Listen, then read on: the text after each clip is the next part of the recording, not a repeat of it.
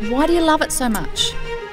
I think if you own your own business, you have to be prepared to take risks. Being a woman doesn't hold you back from achieving success. Yep. So if you're struggling, just stop and pause and, and really reflect on why am I struggling here. But I've also worked really hard, and telling me it's luck, I think, just takes away some of that recognition of the hard work. One last question.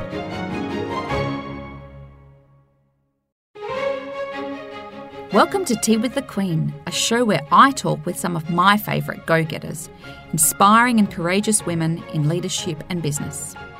I'm your host, Emma McQueen.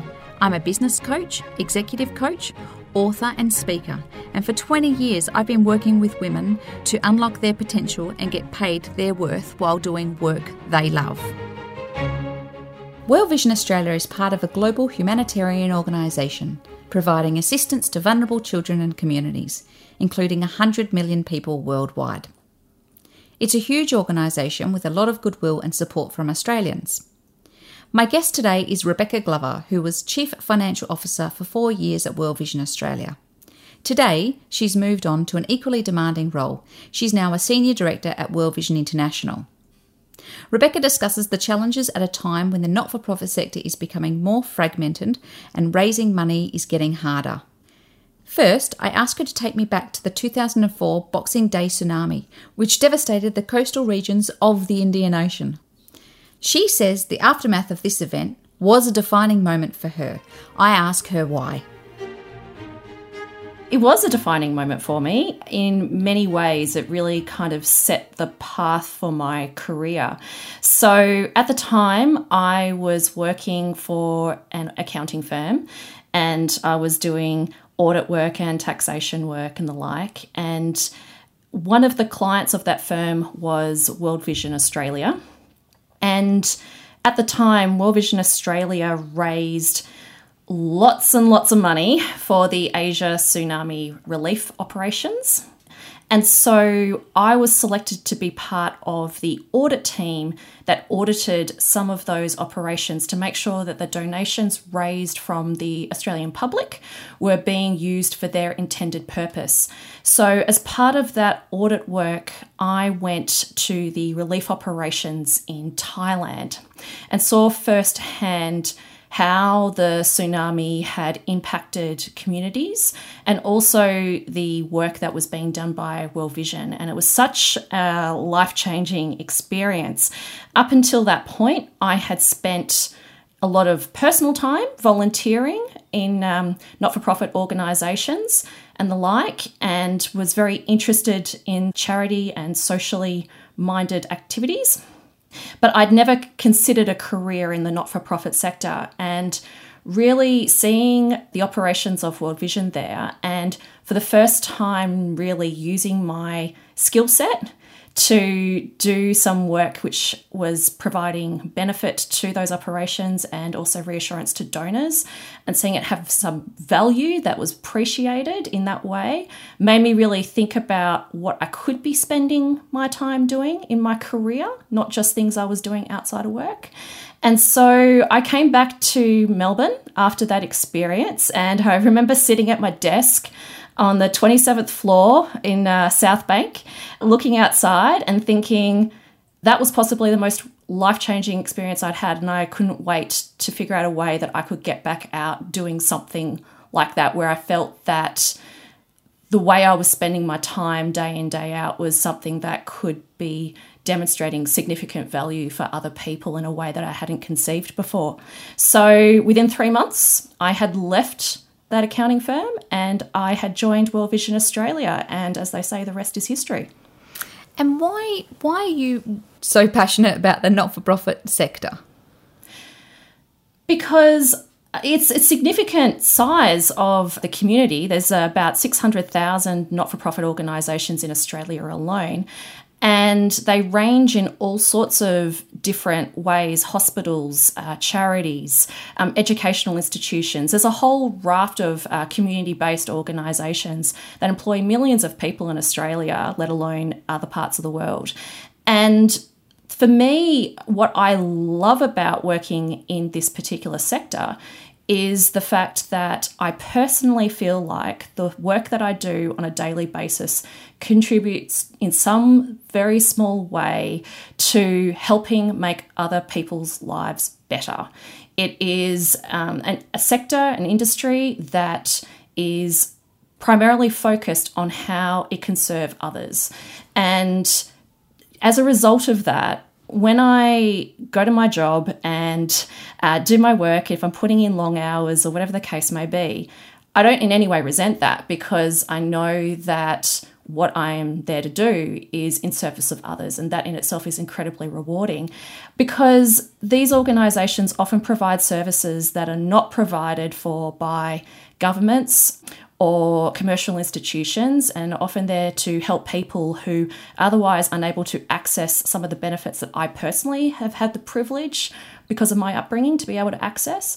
And so to feel like I can do something to make other people's lives better is just something that I find incredibly rewarding on a personal level, but also important on a social level.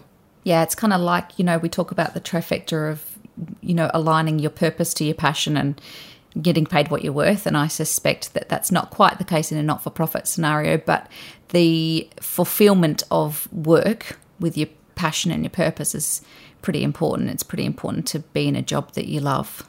Yeah, well, certainly when I started my career, I was straight out of high school and I was fortunate enough to get a traineeship and was working full time and studying part time. And those particular opportunities are as I came to understand, quite hard to come by. But it was it was funny. Within probably six months of starting that, I realized that my personal values, what made me tick, wasn't necessarily entirely consistent with those of the people around me. And there's nothing wrong with that. It was just that I felt like I was searching for some kind of higher meaning, I guess, in how I spent my time. And it wasn't so much that I wasn't enjoying the job, I certainly was, and I was learning heaps, and I am incredibly grateful for the opportunities that that role presented for me. Um, certainly helped me get to where I am today. But what I also came to realize was that for me, money wasn't everything. And that I think there's something about at a certain point, once you meet a certain level of income, the things that I think personally I have found more important in life are about how you spend your time and the extent to which how you spend your time aligns with your values. And I think if you have that kind of alignment, some of those more commercial elements seem to kind of melt away in terms of uh, significance because life can be all the more richer in different ways. So I think that a lot of people might look at the not for profit sector and say that the money is not as attractive. That's probably true. But I also think that it's richer in the experiences you can have in many ways. That's based on my personal experience, anyway. Yeah, I love that. And I mean, obviously, you joined World Vision in 2004 slash 2005 because Boxing Day Tsunami happened and you worked your way up and you were the chief financial officer for four years at World Vision Australia. That's pretty heavy responsibility to have. Can you shine a light on what you had to do as a CFO? My responsibilities as the Chief Financial Officer encompassed overseeing the financial reporting, corporate accounting, management reporting, legal, risk management. Those were the key elements that were in my portfolio as Chief Financial Officer. The organisation, as many large organisations in the not for profit sector, particularly charities, have been facing, is that the sector has become quite um, fragmented and that the solicitation of donations is getting harder and harder. It's becoming increasingly more difficult to attract and retain donations. And so the organisations like the Salvation Army, as well, um, Oxfam, the like, have all diversified in different ways in looking at different streams of income, commercial, social enterprises, and the like. And so, as Chief Financial Officer, during my tenure there, I was overseeing some real interesting uh, financial challenges that are endemic across a number of organisations in the charity sector. And so for me, what I really focused my attention on and what I'm particularly passionate about is around financial sustainability and also building teams to work collaboratively together to solve problems. And so often, a lot of people, when they think about accountants, and chief financial officers, probably don't think about so much the people element. But for me, that's actually what really drives me and what I really love about my job is in any of the jobs I've had has actually been really focusing on the people. So uh, I think that in many ways I've built my career on being able to build effective relationships with uh, stakeholders, primarily people who are not accountants, being able to translate financial information into ways that people who are not accountants can understand to really help them make strategic important decisions and be able to partner with them through that. And so during my tenure as Chief Financial Officer, I focused my attention on building my leadership team to be able to do that, to build a cohesive team in the way they work together with each other, as well as how they worked with the rest of the organization and really try to shine a light on some of those uh, financial sustainability challenges that and the trends that were underlining that to help the executive team and the board make some really important decisions around how the organization could optimize and be sustainable into the future. So it was a challenging time, it was a very rewarding time in many ways, and I still really reflect on my leadership team that I had there, many of who are still there, and what a great team that was because as we worked through some really nutty, wicked problems, the bonds that were formed through that were excellent, as were they were with my peers. I really also reflect on the executive leadership team and the relationships I built with them, which were incredibly important as well. And I look back on those relationships very fondly. Yeah, and what would you say to those who suggest a not for profit is less demanding than big business? It's really interesting. I from time to time have people contact me and want to meet me for a coffee because they say, you know, I'm interested in moving from the commercial sector into the not for profit sector. And I see that you've done the same. And I'd like to understand how you do that. And there was one particular meeting with an individual who I'll never forget. Uh, she came in for a coffee and she proceeded to tell me how the reason she wanted to move into the not for profit sector was because she was looking for more flexible hours and that she had found that the commercial sector was a bit of a rat race, and so she was looking for something where things were going to be a little bit easier. And I have to say, there is nothing that frustrates me more than listening to someone say, I'm really interested in the work that your organisation does because I think it can be a job where I don't have to work too hard. And I sort of sit there and think about the purpose of the organisation. We are here to support people who are vulnerable or don't have access to services or the like. And if there should be any reason why someone should be trying to strive harder, it should be in support of those less fortunate, I think. And so the idea that that's somehow not worthy of someone's time or effort or attention um, that they would give to any other commercial organization, I actually find a little bit offensive, to be honest. And so I diplomatically suggested she might like to rethink her perspective on that. And in my particular role, it's a global organization, it's one of the largest uh, private humanitarian organisations in the world. It's uh, nearly $3 billion worth of revenue globally and operates across approximately 90 countries. And so, in my role, I work across multiple time zones. And I certainly can vouch for the fact that my husband would not suggest that I am working less hours as a result of working for a not for profit than the average person. Um, and so to me, I think in many ways, people who see the not for profit sector as somehow simplistic or not to be taken seriously or not as challenging as the commercial sector I would fundamentally challenge that because the types of issues that we're dealing with are challenging social dynamics and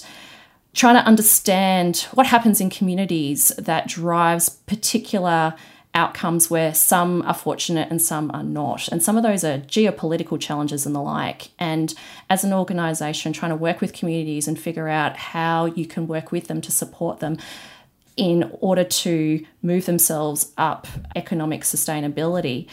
They're not simple problems to be solving. Um, if they were simple, they'd be solved by now. So I think the idea somehow that the not-for-profit sector is not challenging whatever, I just I fundamentally disagree with that. The learning opportunities I have had in my career since joining World Vision have been amazing and I am incredibly grateful for the experience that that has provided me and don't regret the decision at all.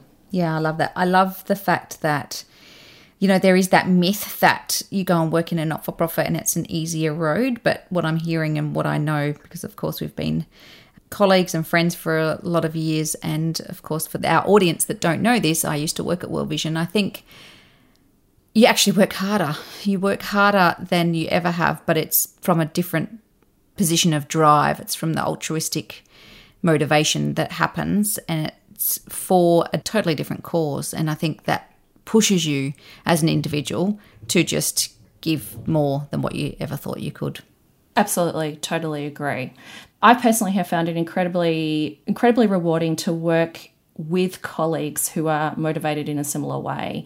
The drive to deliver, uh, the drive to uh, see something through, the drive to instigate change, because it's all coming from a place where people want to see the world be a better place in some way, shape, or form. And to work alongside people like that in itself is motivating, and they push you to want to do better uh, yourself. And it's a different kind of drive, it's a different kind of competitiveness, it's a different kind of motivation that I have found earlier in my career when I wasn't working in this industry. Yeah, right.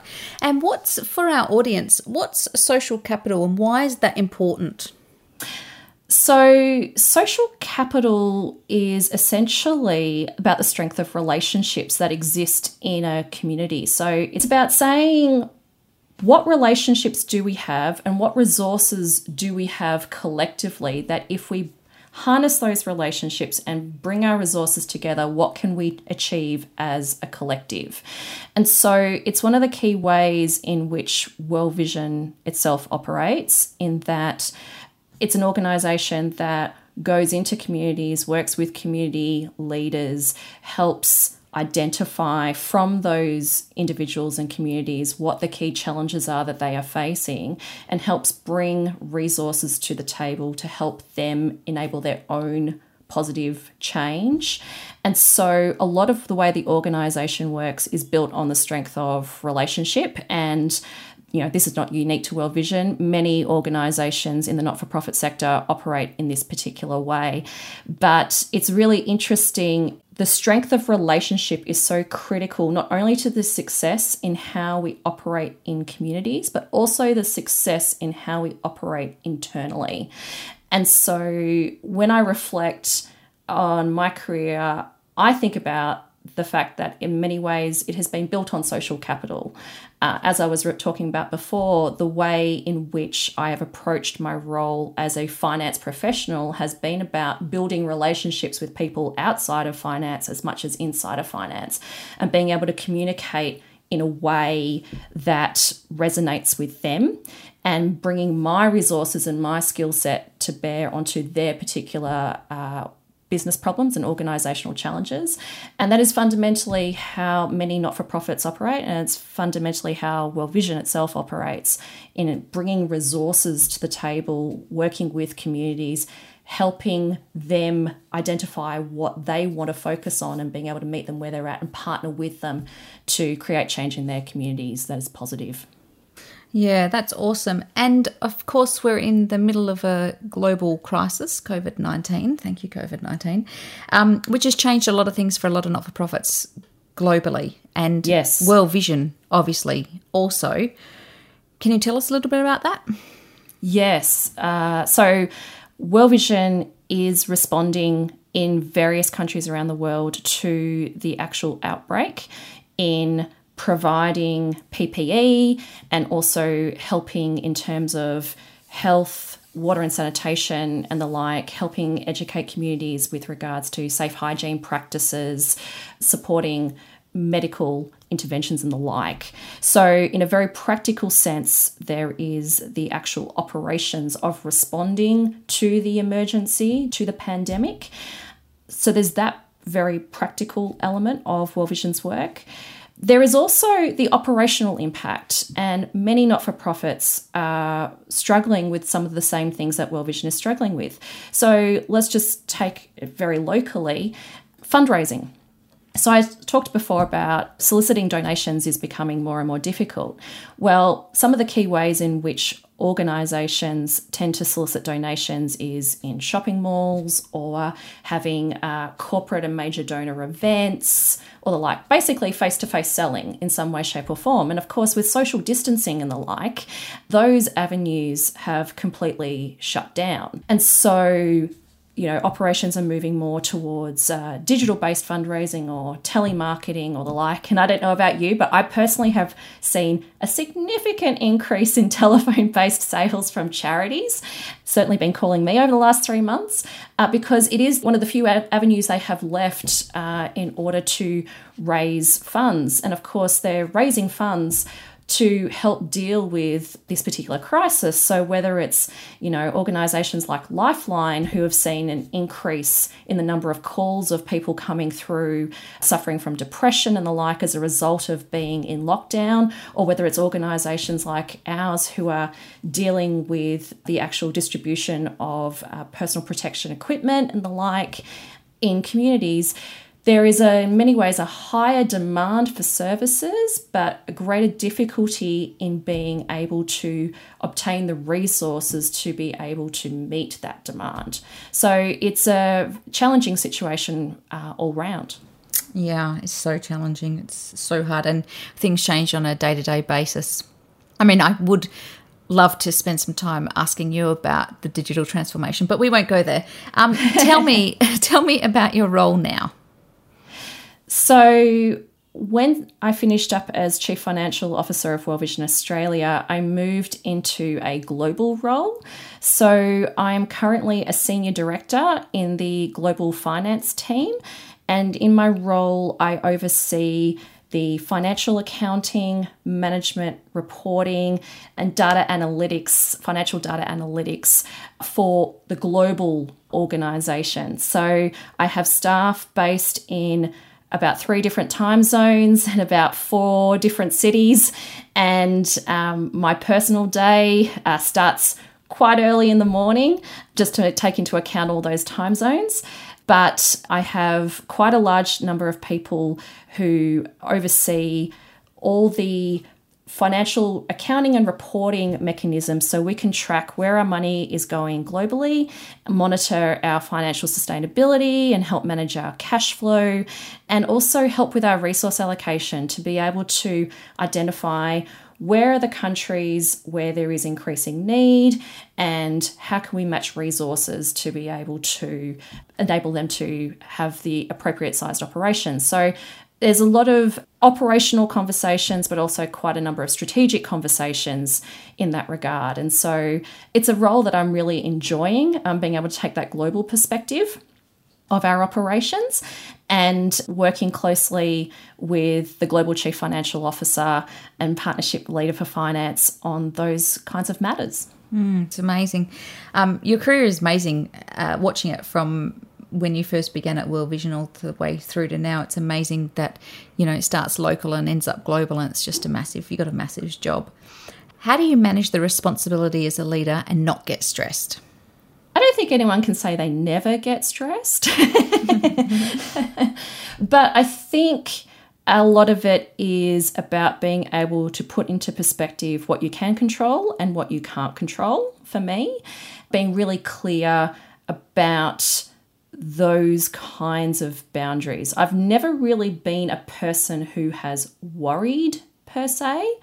I've usually been pretty good at compartmentalizing this is something I can't control, so I'm just not going to worry about it. It will play out how it will play out. What I can control, however, is how I react to it and how I manage stakeholders and uh, how I prepare myself for whatever conversations or consequences may follow.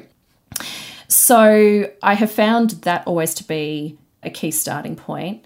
I guess another thing I have focused on really is about building a quality team of people around me because I think leadership can be quite lonely, but to me, having an appropriate network of peers that I can work with, but also building a really confident, capable team, knowing that there's a group of people that are working through this with me. I don't believe in trying to do these things alone. And so, really, those relationships are critically important. And of course, there's also just self care, right? The practices of regular exercise, managing, you know, your diet and all those kinds of things. I do actually take them quite seriously. In particular, times in my last role where I was quite stressed, I really threw myself into exercise as a way of managing that energy, if you like. And I found at that time barre classes were great for that. I really got into that because it was time in a room with people who didn't necessarily know me, doing physical exercise, separating myself from the office, from thinking about what those particular challenges were, and doing that on a regular basis. That sort of stuff I find very helpful. And just for our audience, you weren't drinking at a bar? No, B A R R E. as in the ballet barre. Thank you. awesome. I think it's. I think you've um, nailed it in terms of just working out what you can and can't control, and then the basics of sleep, diet, exercise. Right. Yes, exactly right. Because I think a lot of people forget those things, especially as they go higher up in the hierarchy. Uh, the more senior you get, you know, the more hours you tend to put in, and well, not necessarily, but you know, that's what they say. And if you're not looking after yourself, you can't help anyone else, really. Thank you so much for your time. It's been lovely chatting to you, and I hope we get to do this again. Thank you for having me. It's been a pleasure.